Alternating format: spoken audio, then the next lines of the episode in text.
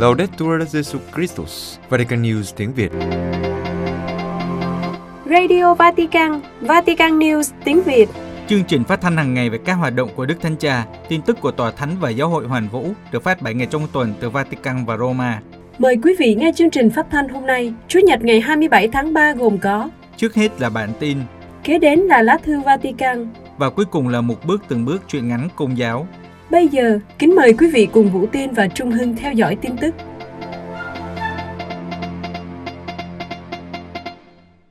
Tín hữu công giáo trên toàn thế giới được mời gọi hỗ trợ giáo hội tại Thánh Địa.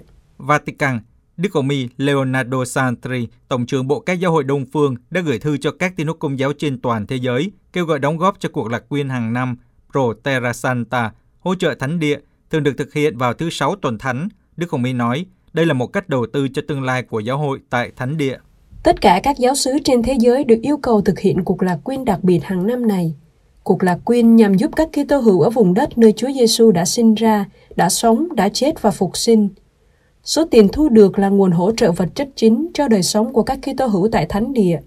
Cụ thể là cho việc bảo tồn các nơi thánh, hỗ trợ thiểu số Kitô hữu trong khu vực và đào tạo các ân gọi linh mục, cũng như hỗ trợ việc giáo dục cho người Hồi giáo Palestine để xây dựng một quốc gia nơi có sự tôn trọng lẫn nhau. Đức Hồng Y Santri viết trong thư kêu gọi, nếu chúng ta mất đi gốc rễ của mình thì làm thế nào? Ở bất cứ nơi nào trên thế giới, chúng ta có thể là một cây sinh trưởng và sinh hoa trái yêu thương, bác ái và chia sẻ. Ngài nói thêm, cử chỉ dân cúng, dù chỉ là một việc nhỏ, nhưng của mọi người như đồng tiền của bà quá, cho phép anh chị em chúng ta tiếp tục sống, hy vọng và làm chứng sống động cho ngôi lời đã làm người, ở mọi nơi và trên đường phố, những nơi đã thấy sự hiện diện của người. Đức Hồng Y cho biết rằng, cuộc lạc quyên năm nay đặc biệt quan trọng vì trong hai năm qua, các Kitô hữu ở thánh địa không có tín hữu hành hương đến thăm các nơi thánh và các cộng đoàn địa phương.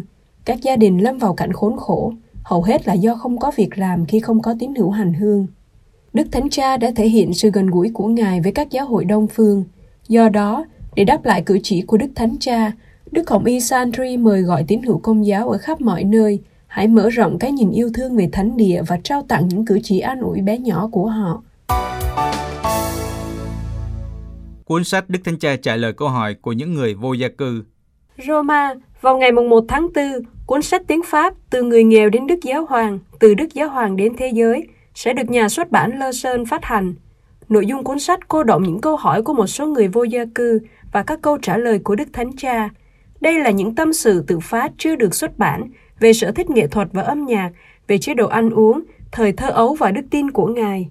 Hàng chục người nghèo và vô gia cư thuộc 80 nước trên thế giới, từ những khu ổ chuột ở Brazil cho đến người vô gia cư ở Ấn Độ, Iran và Hoa Kỳ, đã hỏi Đức Thánh Cha bất kỳ câu hỏi nào họ muốn. Nội dung cuốn sách có hình thức một cuộc đối thoại dài 9 tiếng, bao gồm các cuộc gặp gỡ trong 2 năm 2020 và 2021. Một số cuộc gặp gỡ được tổ chức trực tuyến trong thời đại dịch, và sau đó là những cuộc gặp trực tiếp với người vô gia cư được ở tại nhà trọ Thánh Marta, nơi ở của Đức Thánh Cha. Vào hôm 23 tháng 3, ông Luis Luceto, giám đốc của tổ chức Lazaro, một hiệp hội hỗ trợ người vô gia cư có trụ sở tại Pháp, chia sẻ với báo Agence France. Họ đã đưa cho Đức Thánh Cha một chuông điện để dùng khi Ngài không muốn trả lời, nhưng Đức Thánh Cha không hề sử dụng chuông này. Sibin de Male thuộc Hiệp hội Lazaro, người đã tham dự cuộc gặp gỡ với Đức Thánh Cha, giải thích rằng cuốn sách ra đời sau cuộc gặp gỡ trực tuyến với Đức Thánh Cha với Hiệp hội Lazaro. Trong hơn một tiếng đồng hồ, Ngài thoải mái trả lời các câu hỏi được đặt ra. Sau cuộc gặp gỡ này, một nhóm đã đề nghị với Đức Thánh Cha mở rộng cuộc đối thoại với những người nghèo trên toàn thế giới để làm một cuốn sách về cuộc đối thoại này. Sau khi Đức Thánh Cha đồng ý, các tổ chức phi chính phủ tham gia vào dự án đã thu thập hơn 1.000 câu hỏi của những người sống trong tình trạng bấp bênh, các gia đình ở khu ổ chuột, phụ nữ mại dâm, tù nhân, người tị nạn, trẻ em đường phố tại hơn 80 quốc gia. 100 câu hỏi đã được chọn và một ít người nghèo khổ nói tiếng Pháp và Tây Ban Nha đã đến Vatican để làm người phát ngôn cho người nghèo. Đức Thánh Cha đã trả lời các câu hỏi như bài thơ và cuốn sách Ngài yêu thích nhất, sở thích âm nhạc, vị thánh yêu thích nhất, phương pháp học tiếng Đức, tai nạn xe, linh mục giải tội, mong muốn lớn nhất của vị giáo hoàng. Tòa Thánh thúc đẩy văn hóa gặp gỡ người di cư và tị nạn. Vatican, vào thứ Năm ngày 24 tháng 3, phân bộ người di cư và tị nạn của Bộ Phục vụ Phát triển Con Người Toàn diện công bố các hướng dẫn mục vụ về đa văn hóa với lời tựa của Đức Thánh Cha nhằm làm cho nền văn hóa gặp gỡ phát triển, hướng đến một chúng ta rộng lớn hơn và một giáo hội ngày càng bao gồm hơn. Trong lời tựa của tài liệu, Đức Thánh Cha lặp lại lời kêu gọi của Ngài đối với những người thiện trí dấn thân theo đuổi tình huynh đệ phổ quát, bởi vì tất cả chúng ta đều ở trên cùng một con thuyền. Ngài cũng nhắc lại sứ điệp Ngày Thế giới người di cư và tị nạn, hướng đến một chúng ta ngày càng rộng lớn hơn, nhấn mạnh rằng cuộc gặp gỡ với những người di cư và tị nạn thuộc các tôn giáo khác là mảnh đất tốt cho sự phát triển cởi mở và phong phú và đối thoại đại kết và liên tôn. Tài liệu do phân bộ người di cư và tị nạn của Bộ Phục vụ Phát triển Con Người Toàn diện công bố, đào sâu những thách đố do hiện tượng di cư ngày càng toàn cầu và đa văn hóa đặt ra. Tài liệu nói đến những cơ hội mang lại do sự hội nhập của các nền văn hóa đa dạng vào xã hội, nhấn mạnh lời kêu gọi của Đức Thánh Cha đối với sự nhìn nhận và thúc đẩy sự hiệp thông giữa sự đa dạng. Được chia thành bảy chương, một trong những mục đích chính của tài liệu là đề xuất các đáp ứng mục vụ có ý nghĩa đối với hiện tượng di cư và các thực hành tốt đã được thực hiện, chứng minh là có hiệu quả.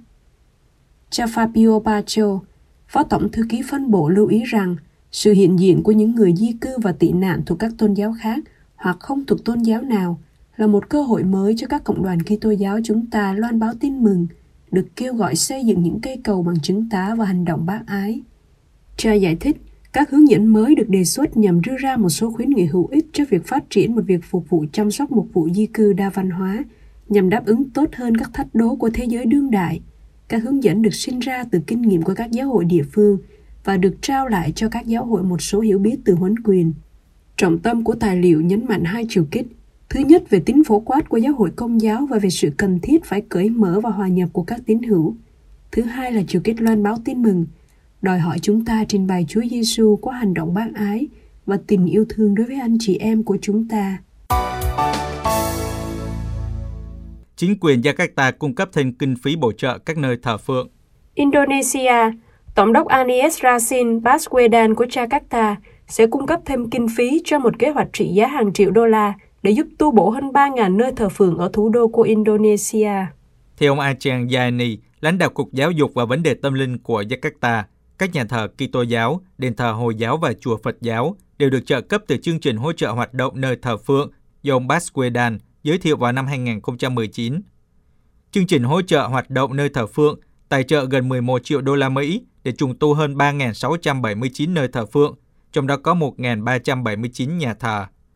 Tại một sự kiện diễn ra vào hôm 22 tháng 3, ông Gianni cho biết số tiền tài trợ cũng được dùng để trả lương cho nhân viên nhà thờ và giáo viên trong các trường học Chủ nhật.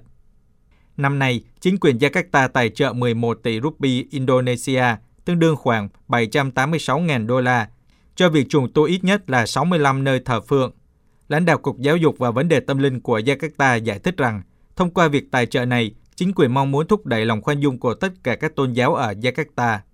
Ông Baswedan được bầu làm thống đốc Jakarta vào năm 2017 và sẽ kết thúc nhiệm kỳ vào tháng 10 năm nay. Ông đã giúp cung cấp giấy phép cho một số nhà thờ công giáo mà trước đây đã bị phản đối. Mục sư Johnny Well, chủ tịch của Giáo hội Ngũ tuần ở Indonesia, cảm ơn ông Baswedan về sự hỗ trợ. Mục sư cho biết, tất cả các nhà thờ ở Jakarta đã nhận được tiền từ chương trình hỗ trợ hoạt động nơi thờ phượng. Nó rất hữu ích. Ngài hy vọng kế hoạch tương tự như thế sẽ được thực hiện trên toàn quốc.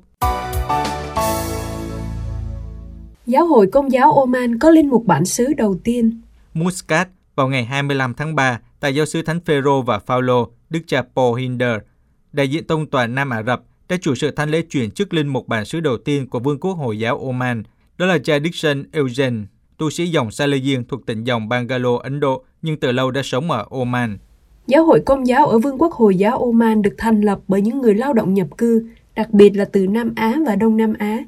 Giáo hội là một phần của đại diện phía Nam, bao gồm Yemen và các tiểu vương quốc Ả Rập Thống Nhất, có tòa sứ thần tại Abu Dhabi. Cộng đoàn giáo hội gồm khoảng 60.000 tín hữu, được chia thành 5 giáo sứ, tương đương 2% tổng dân số. Các tín hữu là thành phần thiểu số trong bối cảnh đa số dân là Hồi giáo, nhưng chính quyền chấp nhận tự do thờ phượng và tôn trọng chung đối với tự do tôn giáo.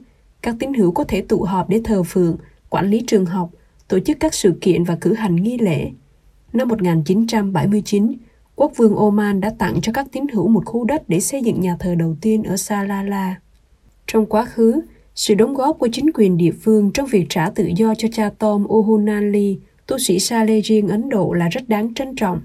Năm 2016, sau 4 năm truyền giáo tại Yemen, cha Tom bị bắt cóc trong cuộc tấn công của lực lượng Hồi giáo vào nhà dưỡng lão của các sơ dòng mẹ Teresa Calcutta. Trong cuộc tấn công này, bốn nữ tu và 12 người khác bị thiệt mạng. Tòa thánh cũng đã nhìn nhận vai trò hòa giải do chính quyền Oman. Nhờ đó, cha Tom đã được trả tự do. Giáo hội Hàn Quốc mà trung tâm thứ hai hỗ trợ người tị nạn Triều Tiên. Seoul, trong những ngày vừa qua, các nữ tu thuộc dòng tiểu muội thánh gia của giáo hội Hàn Quốc vừa khánh thành một trung tâm hỗ trợ những người tị nạn Triều Tiên ở khu vực Nam Giang Yungsi của giáo phận Uijeongbu ở miền trung Hàn Quốc. Đây là trung tâm thứ hai của giáo hội Hàn Quốc dành cho người tị nạn đến từ Triều Tiên, sau trung tâm đầu tiên ở thủ đô Seoul. Vào ngày 17 tháng 3 vừa qua, Đức cha Phêrô Lee Kyong của giáo hội Ujeongbu đã đến cử hành thanh lễ và làm phép trung tâm với sự hiện diện của các nữ tu thuộc dòng tiểu muội thánh gia. Trong bài giảng thanh lễ, Đức cha Lee bày tỏ lòng biết ơn các nữ tu vì đã quan tâm đặc biệt đến những người tị nạn đến từ Triều Tiên. Ngài nói, một trung tâm dành cho người tị nạn Triều Tiên là một điều rất cần thiết. Những người này cần được hỗ trợ và an ủi để giảm bớt đau khổ khi phải chạy trốn khỏi quê hương. Tôi cầu nguyện và hy vọng trung tâm này sẽ trở thành nhà của họ. Những người tị nạn Bắc Triều Tiên sẽ có thể chia sẻ những khó khăn của họ với các nữ tu và sống một cuộc đời đầy hy vọng, tin tưởng nơi Chúa. Sejin Hyung Ran, giám đốc trung tâm cho biết, Hội dòng đã quyết định mở trung tâm để cung cấp hỗ trợ mục vụ lâu dài cho những người tị nạn để họ có thể phát triển và tái định cư. Sơ nói, chúng tôi sẽ đảm bảo cho những người tị nạn đến trung tâm cảm thấy như ở nhà họ và cảm thấy sự kết nối với giáo hội. Cô Sophia, người tị nạn Bắc Triều Tiên, tham dự buổi làm phép trung tâm mới cho biết, trung tâm sẽ giúp đỡ những người tị nạn vượt qua khó khăn. Cô nói, những người tị nạn Triều Tiên sống rất khó khăn và dễ bị lạm dụng. Tôi hy vọng trung tâm sẽ cung cấp cơ hội cho người tị nạn và sẽ trở thành nơi gặp gỡ, giúp họ có được những thông tin cần thiết để định cư trong nước.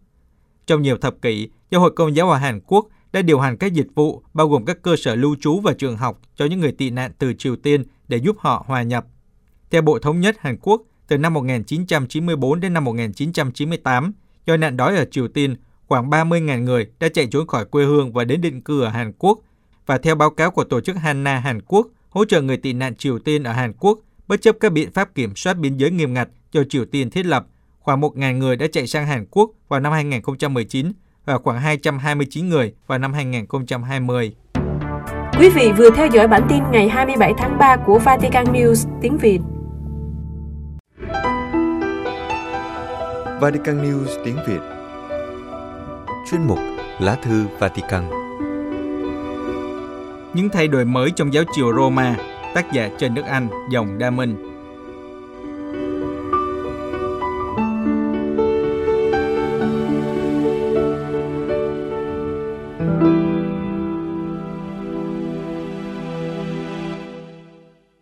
thưa quý vị thính giả, từ Chủ nhật 5 tháng 6 tới đây, lễ Chúa Thánh Thần hiện xuống, giáo hội bắt đầu áp dụng những đổi mới trong giáo triều Roma theo những quy định của Đức Thánh Cha Francisco trong tông hiến Pradicate Evangelium. Các con hãy loan báo tin mừng, công bố hôm lễ Thánh Giuse 19 tháng 3 vừa qua, kỷ niệm đúng 9 năm bắt đầu sứ vụ chủ trang giáo hội Hoàng Vũ của Ngài. Đâu là những đổi mới đó? Tông hiến mới là một văn kiện dài 54 trang, thay thế cho tông hiến Pastor Bonus, một tử nhân lành, do Thánh Giáo Hoàng Gioan Phaolô II ban hành vào cuối tháng 6 năm 1988. Trong 434 năm lịch sử giáo triều Roma, đây là cuộc cải tổ thứ năm, bắt đầu từ năm 1588 do Đức Giáo Hoàng Sisto V, lần thứ hai với Thánh Pio X năm 1910, sau đó là Thánh Phaolô 6 năm 1967, rồi đến Thánh Gioan Phaolô 2 năm 1988. Nói tổng quát, nhiều quy định trong tông hiến mới đã được thực hiện trong thời gian qua với những quyết định cải tổ dần dần của Đức Thánh Cha Francisco trong gần 9 năm giáo hoàng. Cơ cấu và chức năng của phụ quốc vụ khanh được chia thành ba phân bộ, hầu như không thay đổi. Nhiều bộ khác và ba tòa án hầu như không có thay đổi đáng kể. Riêng Bộ Văn hóa và Giáo dục được hình thành bằng cách gộp Hội đồng Tòa Thánh về Văn hóa và Bộ Giáo dục Công giáo. Về phương diện kinh tế, vẫn giữ Hội đồng Kinh tế gồm 8 hùng y và 7 giáo dân chuyên gia, có nhiệm vụ canh chừng về các cơ cấu và quản trị cũng như tài chính của các cơ quan trung ương tòa thánh. Đây là cơ quan duy nhất tôn hiến mới quy định là do một hồng y làm chủ tịch. Tiếp đến là cơ quan quản trị của tòa thánh, gọi tắt là APSA. Hai cơ quan này từ lâu vẫn hoạt động theo quy chế mới, đã được Đức Thánh Cha thiết định trong những năm gần đây. Một thay đổi lớn thu hút rất nhiều chú ý của cộng đồng dân chúa là tôn hiến. Các con hãy loan báo tin mừng. Quy định rằng mọi tín hữu nam nữ đã chịu phép rửa, trên nguyên tắc đều có thể đứng đầu các bộ và các cơ quan khác của tòa thánh. Điều này đã xảy ra với việc bổ nhiệm ông Paolo Ruffini làm Bộ trưởng Bộ Truyền thông. Trong cuộc họp báo sáng ngày 21 tháng 3 vừa qua để giới thiệu tôn hiến mới, cha Gianfranco Gidanla, một nhà giáo luật dòng tên nổi tiếng, giải thích thêm rằng trên nguyên tắc giáo dân có thể làm bộ trưởng một bộ của tòa thánh, nhưng có những thích hợp hơn với giáo dân, ví dụ bộ giáo dân, gia đình và sự sống. Đồng thời về các tòa án, Tôn Hiến mới không bãi bỏ các khoản giáo luật quy định rằng trong những vấn đề liên quan tới các giáo sĩ thì chính các giáo sĩ xét xử. Vì thế, giáo hội vẫn giữ phẩm trật và không bãi bỏ chức năng của một linh mục hay giám mục, tùy thuộc những hoàn cảnh khác nhau. Về vấn đề này, Đức cha Marco Melino từ năm 2020 là Tổng thư ký Hội đồng Hồng Y cố vấn của Đức Thánh Cha nói rằng giáo dân hay không giáo dân được bổ nhiệm theo thẩm quyền đặc thù của mỗi bộ liên hệ. Vì thế trong vấn đề này cần có một sự thẩm định cho từng trường hợp chứ không có tính cách máy móc. Một đổi mới quan trọng khác đó là từ nay hầu hết các cơ quan được gọi bằng danh từ chung là dicastero, tạm dịch là bộ. Thay vì phân biệt giữa congregazione có quyền tài phán và consiglio hội đồng như một cơ quan tư vấn cho đến nay, các dicasteri đều có phẩm giá bình đẳng. Người lãnh nhận nhiệm vụ cai quản một bộ nhận một quyền thừa ủy do Đức Giáo Hoàng, chứ không do quyền từ thánh chức. Vì thế, điều này cũng nhấn mạnh sự bình đẳng cơ bản giữa mọi tín hữu đã chịu phép rửa. Trong số 16 bộ, đứng đầu là Bộ Loan báo tin mừng, được gộp từ Hội đồng Tòa Thánh tái truyền giảng tin mừng và Bộ Loan báo tin mừng cho các dân tộc, do chính Đức Thánh Cha điều khiển và được chia làm hai phân bộ, mỗi phân bộ do một quyền tổng trưởng cai quản. Phân bộ thứ nhất đặt trách các vấn đề cơ bản trong việc loan báo tin mừng trên thế giới. Phân bộ thứ hai đặt trách về việc loan báo tin mừng cho dân ngoại và các giáo phận mới thuộc vùng truyền giáo. Cụ thể là bộ loan báo tin mừng cho các dân tộc cho đến nay. Tôn Hiến mới đặt bộ loan báo tin mừng lên hàng đầu và nay chính Đức Thánh Cha đảm nhận chức vụ bộ trưởng của bộ này để chứng tỏ sự quan tâm đặc biệt của Ngài đồng thời nói lên tầm quan trọng hàng đầu của việc truyền giảng tin mừng một giáo hội đi ra. Đây không phải là lần đầu tiên trong lịch sử một vị giáo hoàng trực tiếp đảm trách một bộ của tòa thánh. Cho đến thời Đức Giáo Hoàng Gioan Phaolô II, các đức giáo hoàng trực tiếp đảm trách bộ giáo lý đức tin, trước đây được gọi là bộ thánh vụ. Trong tư cách, Ngài là thầy dạy tối cao về đạo lý trong giáo hội.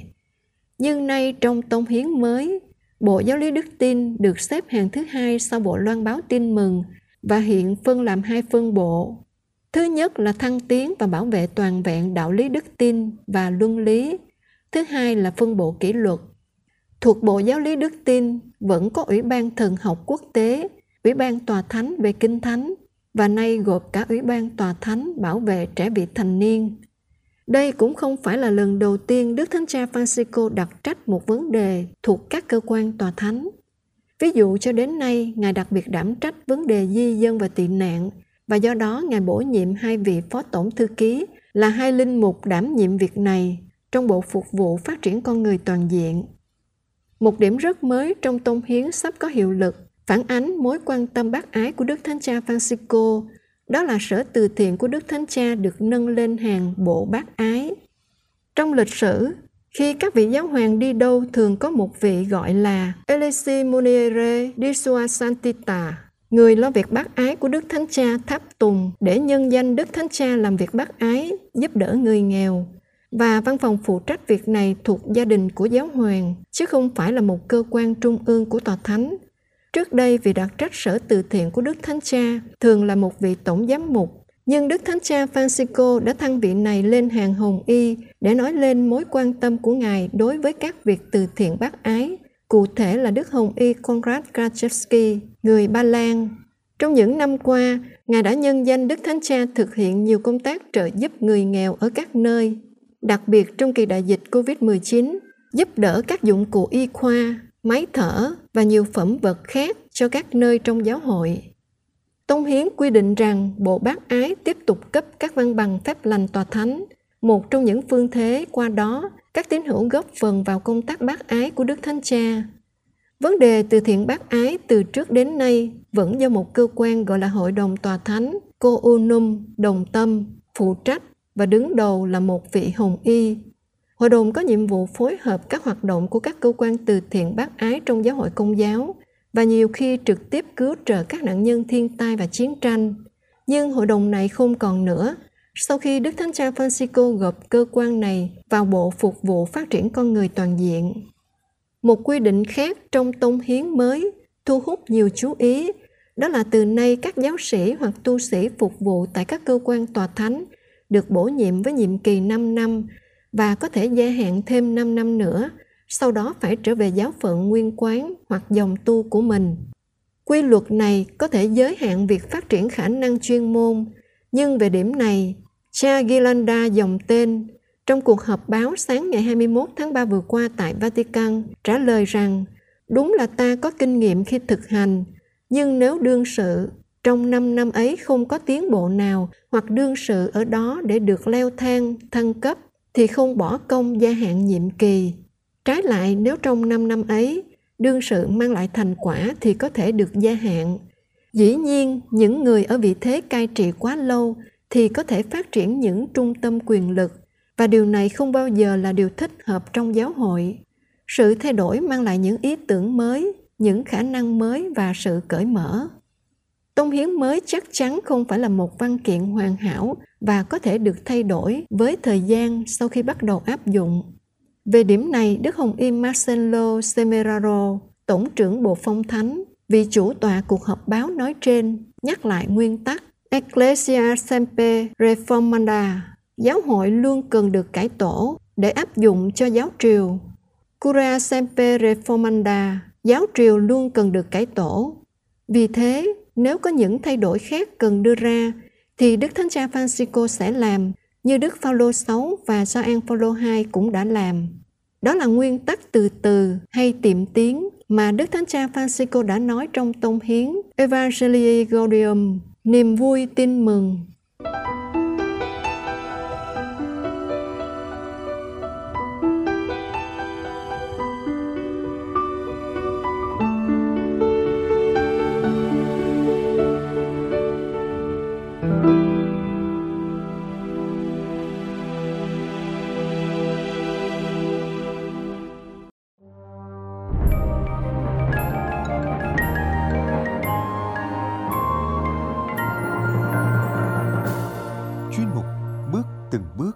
Chuyện ngắn nhà đạo của Vatican News tiếng Việt.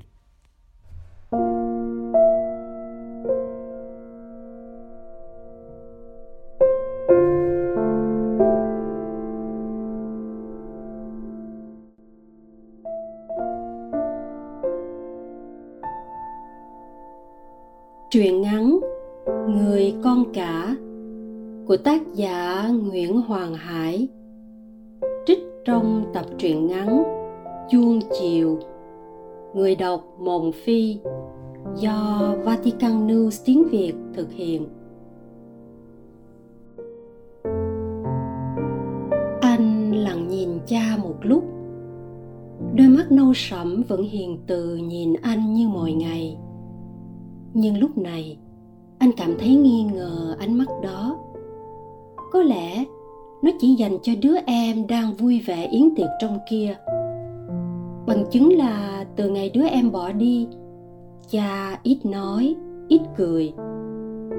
Chiều nào cha cũng chống gậy ra hàng ba, run rẩy đứng trong gió nhìn xuống con đường, nơi mà đứa con út đã ra đi.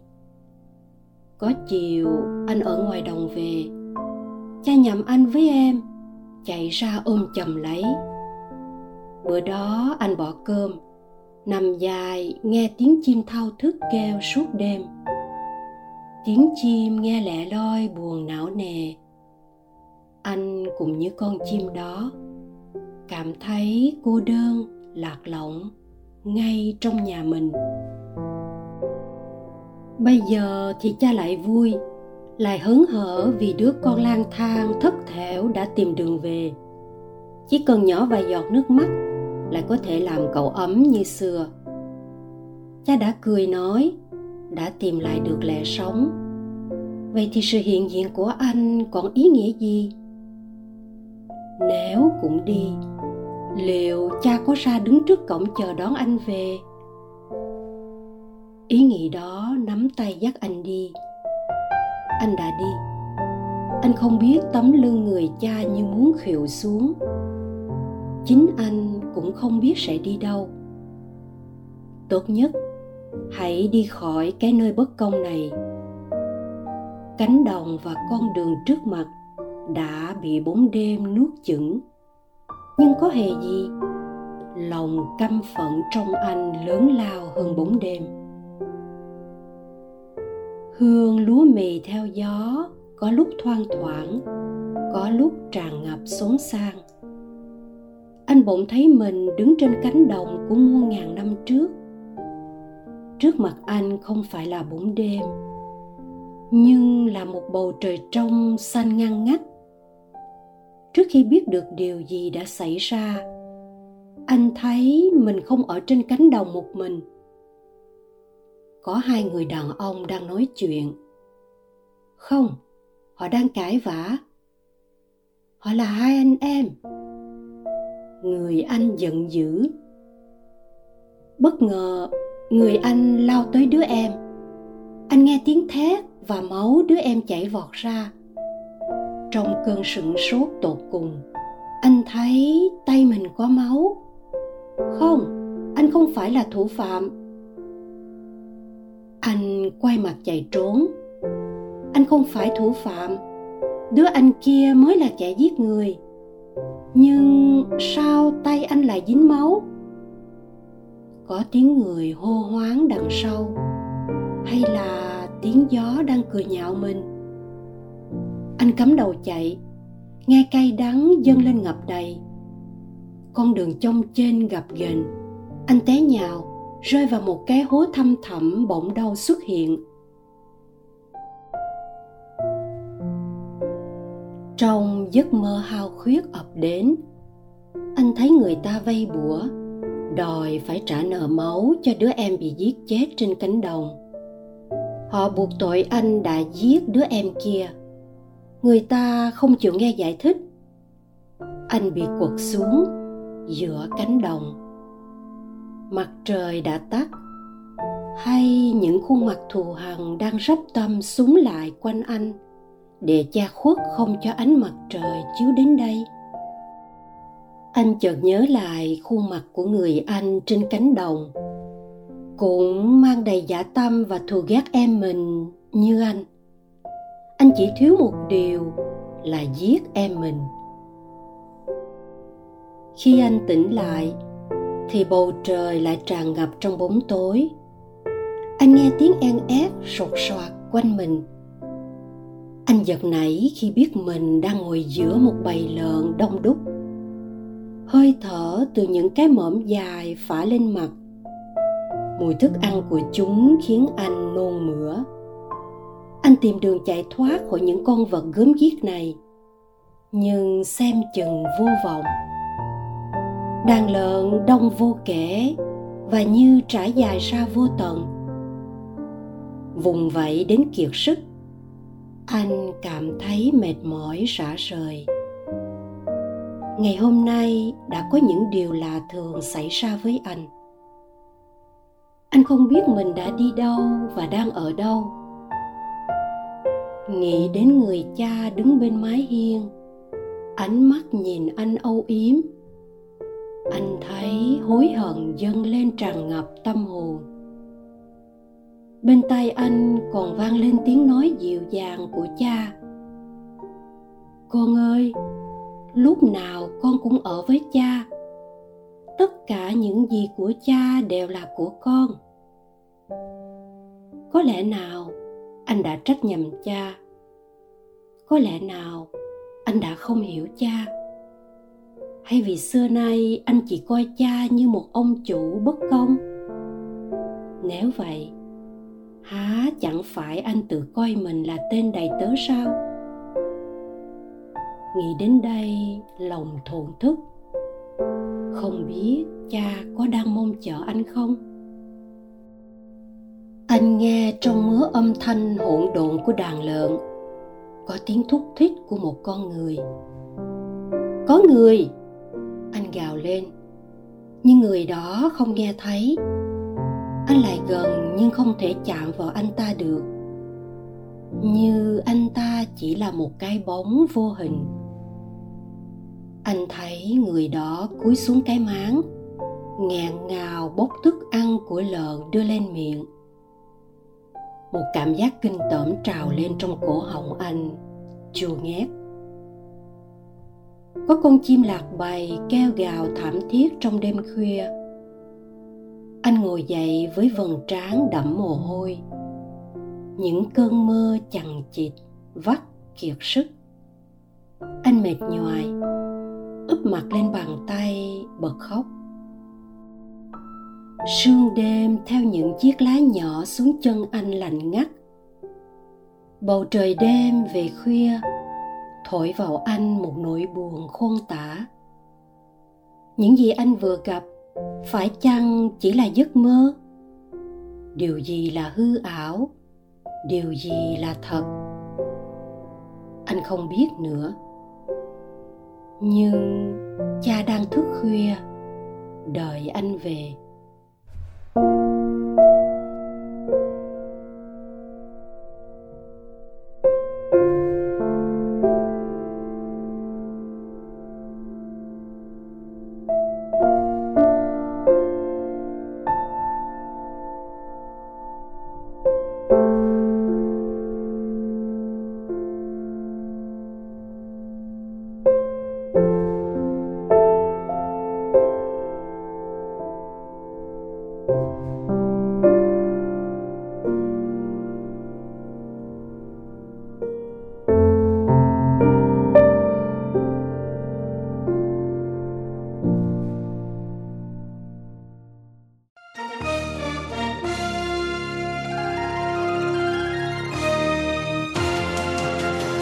Cảm ơn quý vị đã chú ý lắng nghe chương trình Radio Vatican của Vatican News tiếng Việt. Xin Thiên Chúa chúc lành cho quý vị và toàn gia quyến. Laudetur Jesu Christus, ngợi khen Chúa Giêsu Kitô.